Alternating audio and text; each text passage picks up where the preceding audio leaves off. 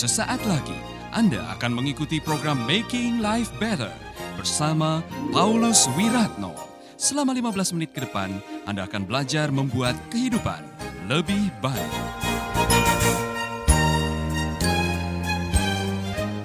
Salam Bapak Ibu, apa kabar? Katakan kepada teman di samping saudara, luar biasa. Haleluya. Kalau ada Bapak Larry Stockstill dengan Ibu Melanie yang sudah lima puluh tahun melayani Tuhan dan sudah empat puluh lima tahun menikah. Kemudian Pak Larry Stockstill berdiri di depan sini dan bertanya kepada Anda, apakah ada pertanyaan sekitar pelayanan dan pernikahan? Ada yang mau bertanya?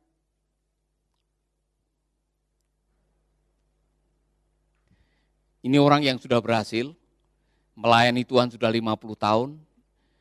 Dan umur pernikahannya empat puluh lima tahun. Dan sekarang berdiri di sini dan Anda diberikan kesempatan untuk bertanya kepada orang ini. Kira-kira ada pertanyaan apa? Pelayanan itu hobi atau panggilan? Yang lain? Apa rahasia rumah tangga tetap uh, bers- tetap awet? Luar biasa. Yang lain, yang belum nikah?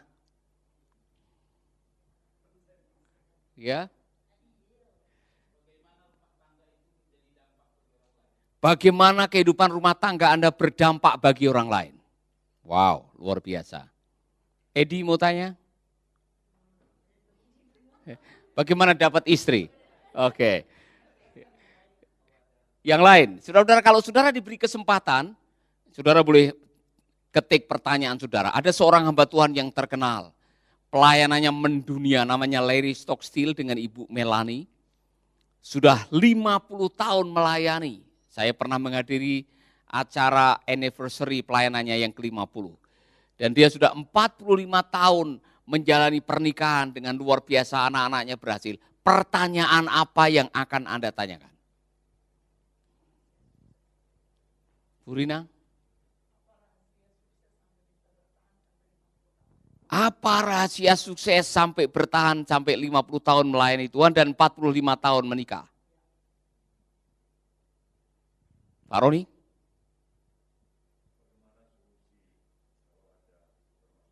Bagaimana solusi kalau ada masalah dalam keluarga? Terakhir, Bu Utari mau tanya apa?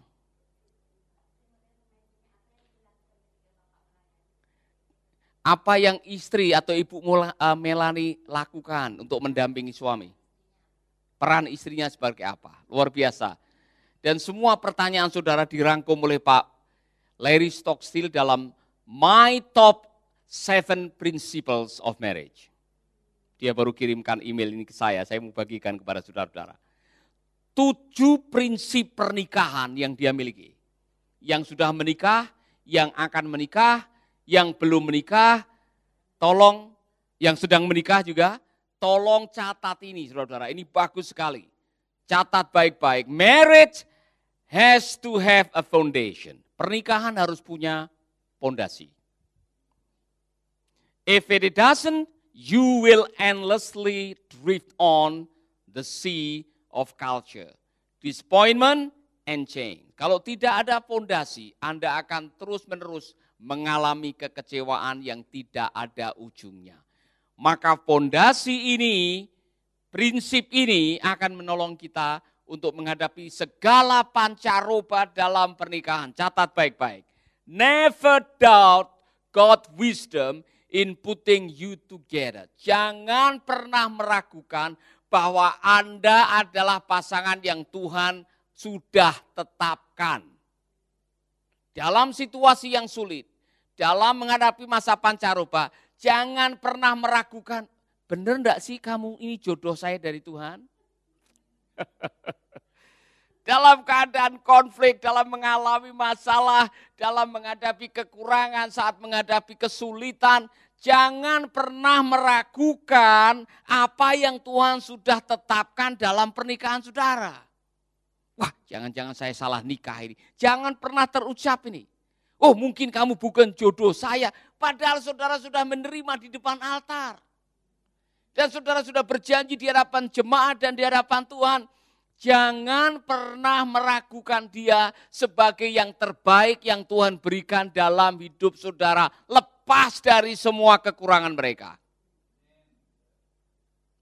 Katakan amin. Amin.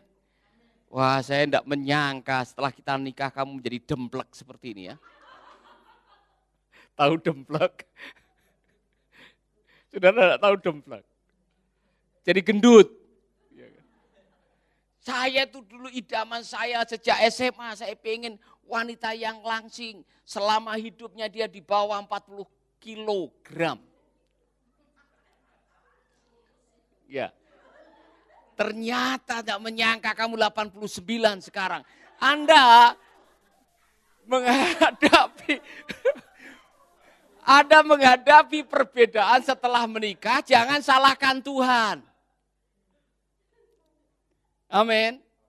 Oh, kalau saya tahu saya menikah dengan wanita seperti ini, saya dulu tidak menikah. Anda sudah berjanji di hadapan Tuhan, aku menerima engkau. Apa? Waktu susah, waktu senang, waktu kaya, waktu miskin, waktu sehat, waktu sakit, waktu kurus, waktu gendut, waktu botak, waktu rambut banyak, waktu ompong, waktu gigi utuh. Anda terima dia apa adanya. Pancaroba tidak membuktikan bahwa Tuhan salah. Amin. Jadi jangan pernah singgung-singgung Tuhan ketika ada masalah dalam pernikahan, kemudian saudara mempertanyakan, jangan-jangan Tuhan salah ini. Kasih jodoh buat saya. Jangan pernah, saudara-saudara. Katakan amin. Your spouse is the exact person you need. Pasanganmu adalah pribadi yang benar-benar saudara butuhkan. The qualities you are missing, God has supplied in them. Kualitas yang kau tidak punya, Tuhan menyuplainya melalui pasangan Anda.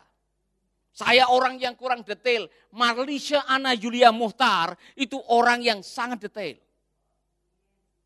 Saya orang yang sedikit selebor dan sedikit jorok, dia orang yang sangat bersih.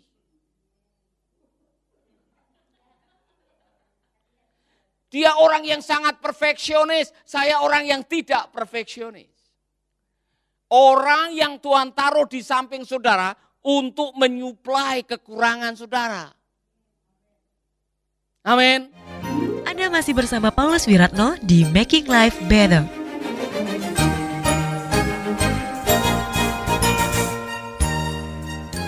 Coba kalau saudara orang yang perfeksionis menikah dengan orang yang perfeksionis, ambiar. Saudara orang yang jorok ketemu dengan orang yang jorok, bubar. Orang yang Tuhan taruh di dalam hidup saudara adalah yang paling tepat yang Tuhan berikan untuk apa? Karena Tuhan punya agenda lewat pernikahan saudara. Supaya melalui pernikahanmu nama Tuhan dipermuliakan. Melalui anak-anakmu nama Tuhan dipermuliakan.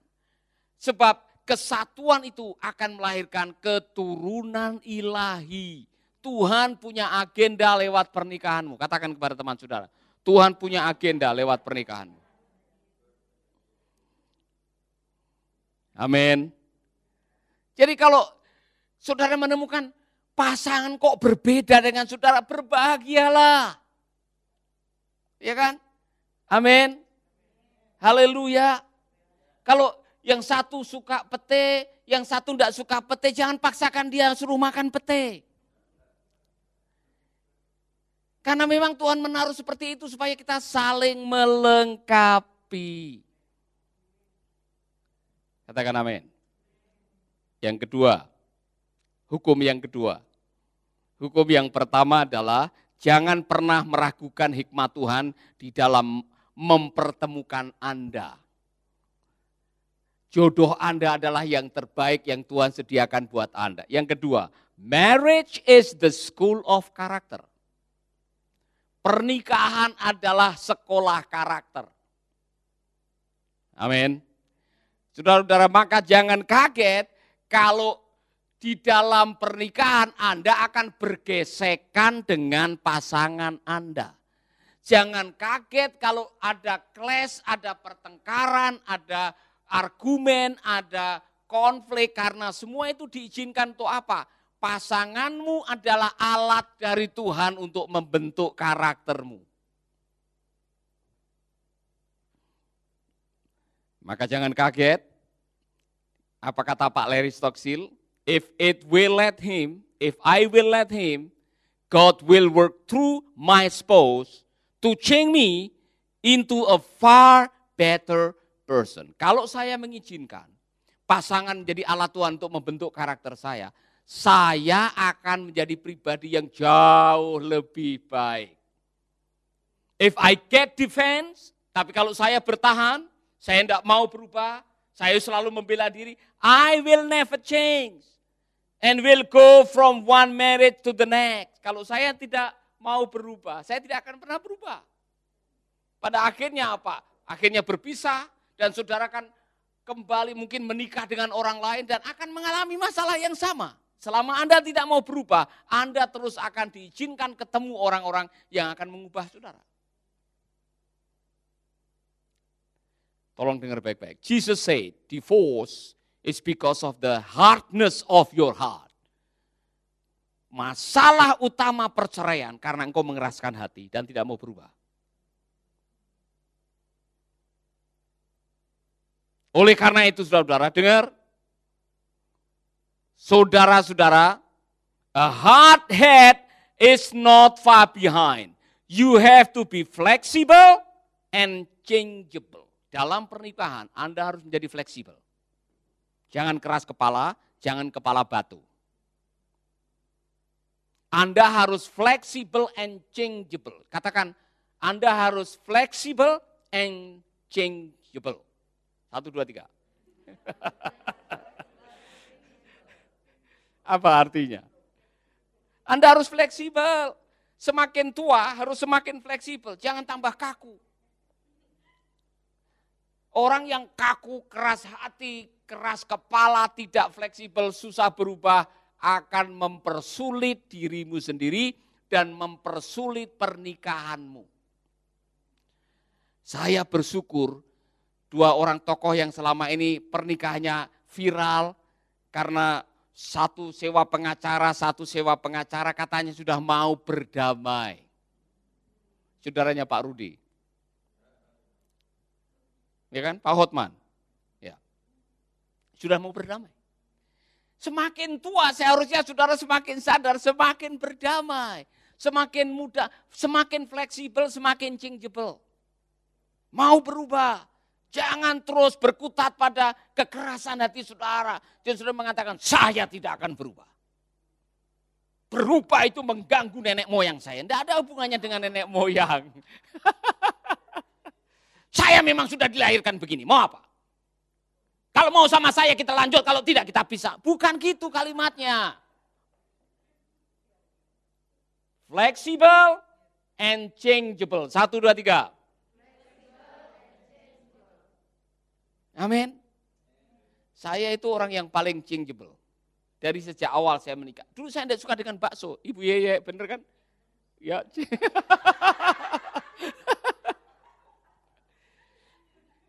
Saya dulu kalau bau bakso itu mual, saudara-saudara.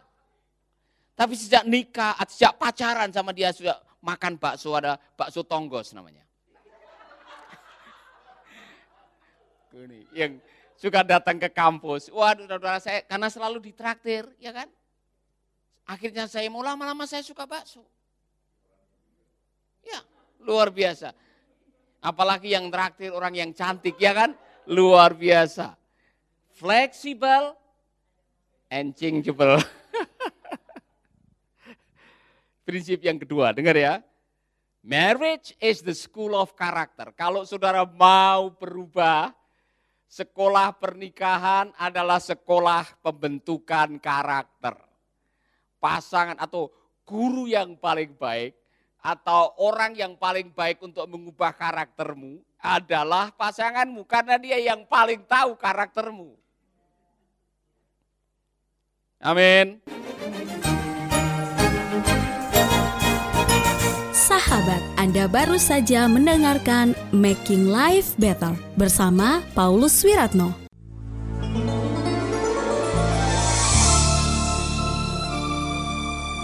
Keluarga Gracia, biarlah firman Tuhan selalu menjadi pelita dalam hidup kita sepanjang tahun ini. Dengarkan selalu Radio Suara Gracia di sembilan puluh lima koma sembilan F M, streaming di suara gratia f m dot com slash streaming, atau dengan aplikasi Android Radio Suara Gratia yang tersedia di Play Store. Jika Anda diberkati oleh siaran Suara Gratia F M dan mengalami kuasa mujizat Tuhan, mari menjadi berkat dengan mengirimkan kesaksian ke WhatsApp Radio Suara Gratia F M di nol delapan satu tujuh dua dua dua sembilan lima sembilan.